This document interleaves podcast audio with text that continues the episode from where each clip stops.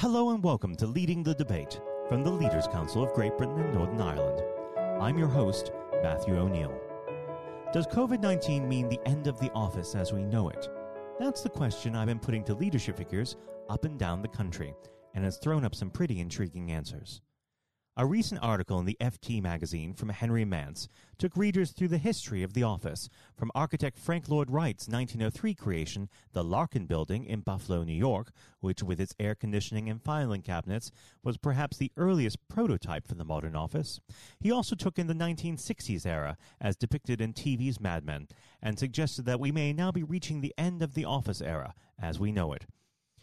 He finished with an arresting final paragraph. Quote, in 1956, William Whyte summed up the organization man as someone who had left home spiritually as well as physically. Physically, we will now spend more time in our homes, in our neighborhoods, and perhaps return there spiritually too. There was also news that Twitter and a host of other companies will allow their staff to work from home effectively forever, so perhaps Mance's prognosis is correct. However, writing in the Parliamentary Review, Russ Lidstone, the chief executive of the Creative Engagement Group, mounted a strong defense. Quote, we mustn't lose sight of the role that offices play in building company culture. I believe that working remotely draws down on, or at best maintains, a company culture that has already been cultivated. Remote working does not enable a culture to evolve and build. Strong cultures, by their very nature, are created over face to face meetings, over an end of the day beer, or a cold late night project team pizza.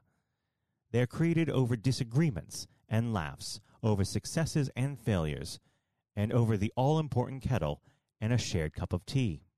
Over the past week, I spoke to several leaders from across the country. As well as finding out about their unique take on leadership, I was able to ask them directly what role they saw for the office going forward. Here's Adam Breacher from the IT recruitment experts, Square One Resources. This is a very interesting topic. Um, it's something that we are discussing uh, on, a, on a day-to-day basis. Um, the, the structure of our um, business in terms of personnel is, is, is, very much that the majority of the people we have are, are salespeople. Um, mm-hmm. Salespeople, what we've seen throughout this period, um, typically, uh, not in every case, but typically, have missed the uh, interaction on a day-to-day basis with um, with other members of staff, the, the ability to um, you know, them in terms of uh, professionally, so they can obviously ask opinion on, on certain things, which is, is kind of it's missing. It's, it's, one of the things I've noticed during uh, sort of working from home is that you, you can't reach across the table and, and ask someone an, an opinion very quickly and, and, kind of get a quick response. It has to be much more choreographed, as in mm-hmm. arranging a Zoom call or arranging a uh, a phone call, etc. So so they've missed it, and as such, what we've decided that we, we definitely need to keep um, that office environment going. But what we've done instead is we've looked at how we're going to coincide that with a working from home policy that is um, it's far broader than what we've we've done historically. So um, I won't kind of go into all the details on that as such at the minute because obviously we, we, we're just sort of dotting the i's, crossing the t's on it. But yeah, we recognise that the office is still going to be hugely important. Uh, in certain roles, it's going to have much more significance than in others, which might mean that how we sort of distribute the, the, the, the people coming into the office might be um, slightly differently. But uh, I think as well, the options to be able to work from home on a more regular basis as well uh, is, is going to be there. So it, I still I still believe it does serve purpose. Um, I think it gives a good communal uh, space where people can, can go and interact with each other. And I know from uh, being on a sales meeting this morning that one of my sales managers is uh, sort of you know, is, is, talking about the fact that obviously, you know, we need to continue to um, to make sure that we interact with each other as we would in the office because it's, it's fantastic for the sort of team spirit, camaraderie of the business as well. Henry Clark from international charity Mercy Ships also called for balance. We have uh, 16 offices around the world, um, some quite small, uh, and some, uh, particularly the uh, the International Servicing Center that we have in Texas is, is uh, a bit larger. Um, I think what we've we've found in Mercy Ships is that um, together is not uh, being apart is not being um, uh, is not being a problem to us.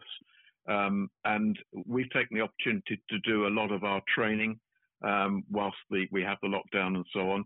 So concentrating on that, concentrating also on uh, a peer review and reviewing our policies and practices. There's a lot you can get on with, uh, and that doesn't necessarily mean need to be in the office. Because in the UK we're quite a small team. We've only got 20. we've got a small office in out of just out of the north of London. Um, we don't see a particular need to do without that. We'll keep that. Um, it's a good meeting hub for us. Uh, but we have found that many of our people can work quite well from home. And uh, I think we're not seeing much in the way of drop of productivity. Uh, and in fact, the team spirit, um, because of the virtual pubs and the virtual uh, quiz nights and so on that are, going on to keep staff morale going, the team spirit is actually very high, which is great uh, um, in terms of motivating both our staff and it actually it seems to rub off on our donors as well. While Dave Fiddler from music tuition specialist Front Row Music said this may be the end of his office altogether. I've I've just had to move out of mine um, because it, it's not needed at the moment, and, and I think moving forward, if, if the world is going a lot more online, um, I think I think we're going to see maybe a lot of people downsizing their offices at least, um, and a lot of people working from home. I've really enjoyed working from home, mm. um, and I, I know for a fact that, that my employees have enjoyed working from home as well. Um, and ju- just looking at, at, what we use the office for, um, unless things unless things resume fully to how they were before, um, I'm not sure we're going to need an office of that size, even if they do. To, to be honest, so mm. so yeah, the role of the office is is, is in question, isn't it? in, in general. It was great to hear the confidence from these leadership figures and their willingness to adjust to whatever the new normal may be. In his fascinating book, Rebel Ideas, Matthew Syed compares the growth of Silicon Valley to its precursor, the Miami River Valley near Dayton, Ohio. In the early 20th century, Dayton had the most patents per capita of any American city and was home to the world's greatest concentration of scientists and technicians. Syed makes the case that it was the increased levels of socializing that caused Silicon Valley to catch up and vastly outstrip its Ohio rival. There were much higher levels of interaction between workers, and ideas were much more readily shared. Indeed, Steve Jobs, one of Silicon Valley's most famous sons, was consciously aware of this when he designed the office building for Pixar. He purposely put all the toilets in one central location. This greatly annoyed the staff, some of whom had to traipse great distances to use the facilities, but it was done with the aim of creating the potential for more chance encounters. Jobs literally wanted people to bump into each other something that is simply not possible when your facilities and your office are in your own home. Nilesh Shah from Blick Rothenberg spotted another potentially negative consequence caused by working from home. Yes, and I think it, it has quite significant implications uh, in the wider economy as well. But I think if we focus on, on Rothenberg first, certainly for us, the role of the office is very much a place where, where people will come together people still like working in teams. Teamwork is important for us. Uh, but also the social and well-being side is important. People like the social contact, like to catch up with their friends. Uh, for a lot of young people nowadays, the main friendships are through work, and therefore that's a good social hub for them as well. We clearly need to carry on training and mentoring our people as well. A lot of it can be done online, but there still is no substitute for sitting next to someone when you're trying to mentor uh, them as well. So mm-hmm. clearly it will play a part, but at the same time, it means that not everyone needs to be in the office. I think in terms of the impact for, for us, for our clients in the wider world, obviously concerned if I look at London where we are, if we are fairly typical in thinking that 40 or 50% of our people will be working from home at any one point in time. It means our number of people who would be in London buying sandwiches, coffees, and everything else, and going to the theatre, etc. All of that is going to reduce and be compressed into a time when, when they're in the office. And of course, if that is replicated across the economy, there will be some quite challenges in terms of what happens to those sort of hospitality sectors, but also mm.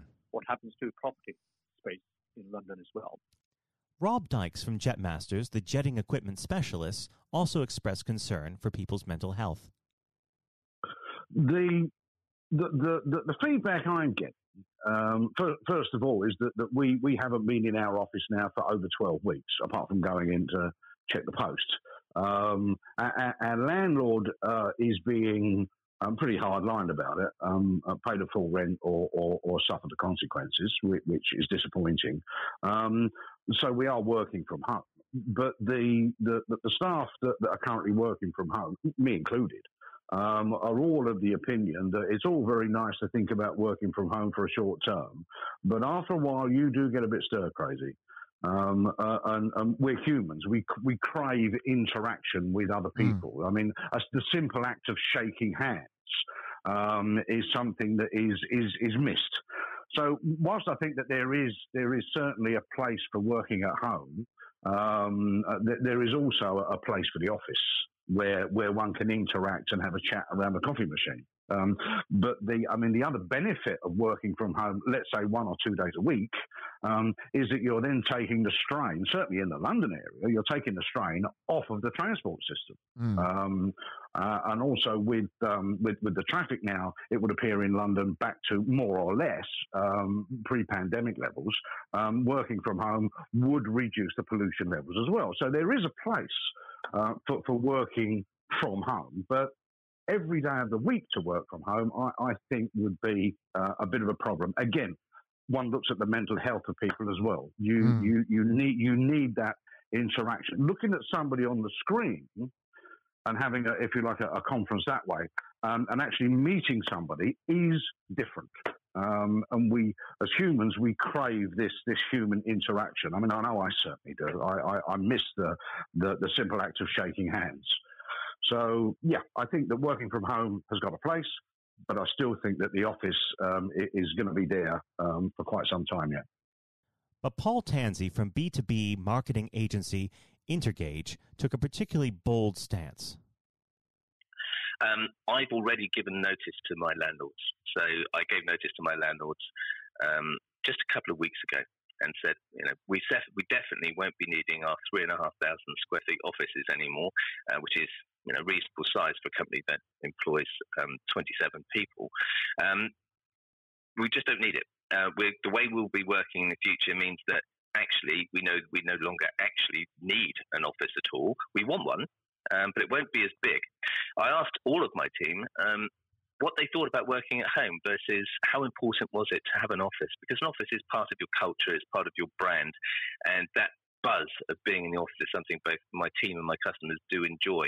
Um, they all said it, was important to have an office. Nobody wanted to work from home all the time. And so, you know, if you're going to have an office as part of your culture and as part of your brand, it's important that you you can um, that you provide a great one. And so, what we're going to do is we're going to have a smaller office, and we're going to be buying one rather than um, uh, traditionally we've rented one, which is also a step forward. And so, what we'll be doing is we'll be saying to you, look, if you want to work on average two days a week at the office, we can organise that so that we need a smaller space, um, and it can be a really cool smaller space. Um, but also, there is even the opportunity that we could buy an office and share it with another company that wanted to do the same thing. And so, I'm actually talking to other digital businesses about: Do you fancy an office two days a week? That might work. And finally, Rear Admiral Malcolm Cree from the Bar Council has found that working from home can be as productive as being in the office. He also discovered the importance of timing.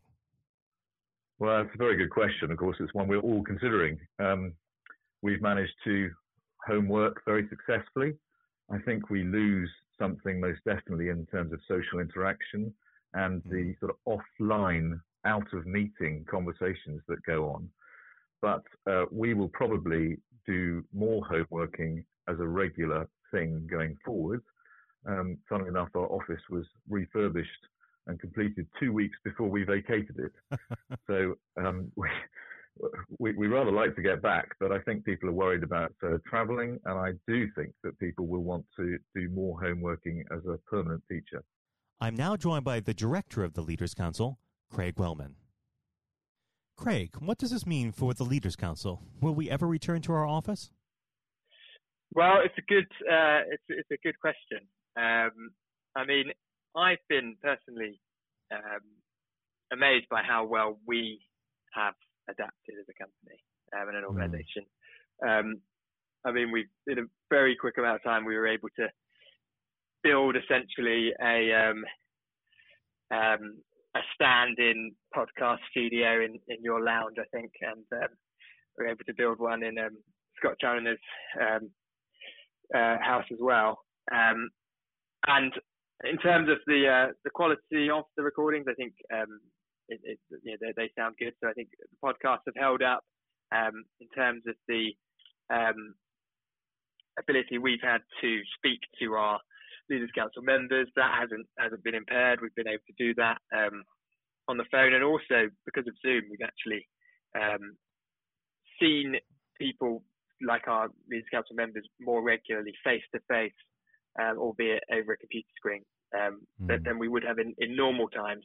Um, so oddly, it might improve the um, link between people from different organisations, um, and they might um, see each other more often through a screen rather than talking on the phone. Um, however, I think certainly for us, and I, I, imagine for the majority of companies, I certainly got that impression listening to um, the testimonies from some of the leaders that you, you spoke to this week. Um, I think it's clear that the office is still going to going to going to play a role, and mm. um, we'll certainly be be keeping our um, our office on Victoria Street in Westminster.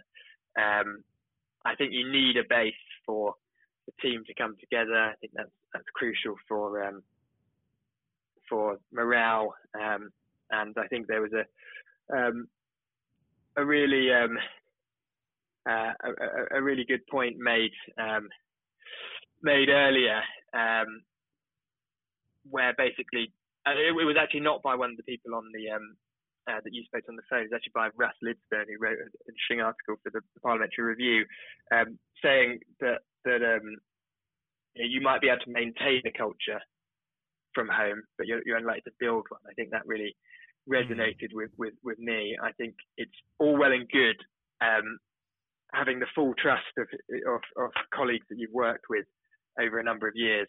Um, but but to um, employ somebody and for your working relationship with them to be entirely from home, or for there to be six members of a of a team who never actually see each other in the flesh, I think um, that that isn't really uh, viable. So, cut a long answer short, I think yeah, by all means there'll be more flexibility, there'll be more Zoom calls, and more working from home, but I think the office will remain integral. Now, as uh, people reduce their floor space in offices because it's inevitable for other companies who've found that this is a an easy way of working, what uh, impact do you think that this is going to have on the commercial real estate market? Yeah, it would certainly um, it would certainly have one. I mean, it was interesting hearing um, Paul Tansey from uh, Intergage, you know, saying he's he's already let his landlord know he's um, you know, moving out of their office, a huge um, three, I think he said 3,000 square foot office, um, and and finding a small one. Um, it's going to have um, it's going to have have have um, an issue, uh, have an impact. Um, I imagine that for the more high end um, office spaces, I think they'll still be highly sought after. I think people will want spaces to have meetings, and actually, you might find, given that given that there'll be social distancing policies in place in um, in restaurants and, and bars and coffee shops for um, for a while, it might actually make um, the office um, even more important as a meeting space. Mm. so you know, if, you, have got a client, um, you you might not be so inclined to take them to a, to a restaurant um, or a bar. You might want to bring them to your office because they'll, they'll be feel more relaxed there.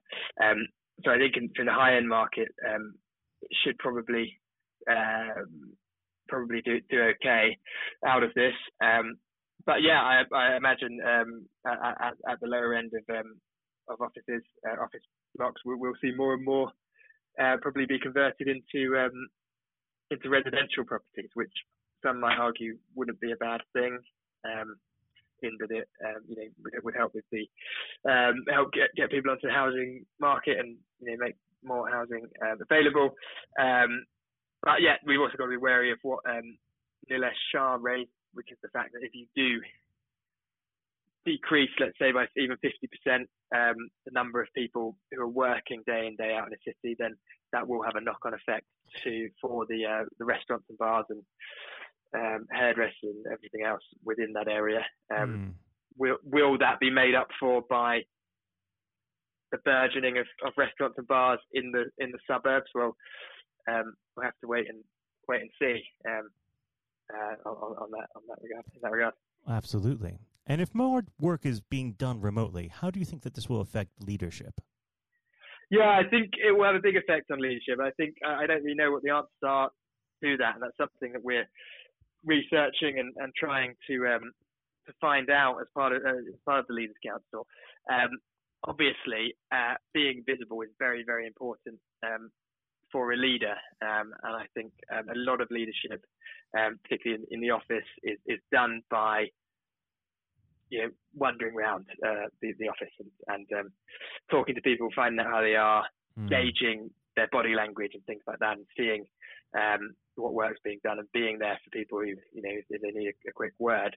Um, that, that that's why I don't think we're going to see us moving to an entirely um, uh, remote working um, environment. Um, but but yeah, I think if, if, anything, it means that the that the the director or the CEO, the, the, the person who you know it, it, becomes the leaders council member, um, essentially, their role is going to be they're, they're going to need even more of a of a bigger picture because they won't be able to rely on line managers who can feed back to them about um, someone you know someone's body language or an event they've seen in the office. They'll they'll need to be to really have um, good metrics and good um, systems in place that can audit everything and, and um, check what everybody's up to.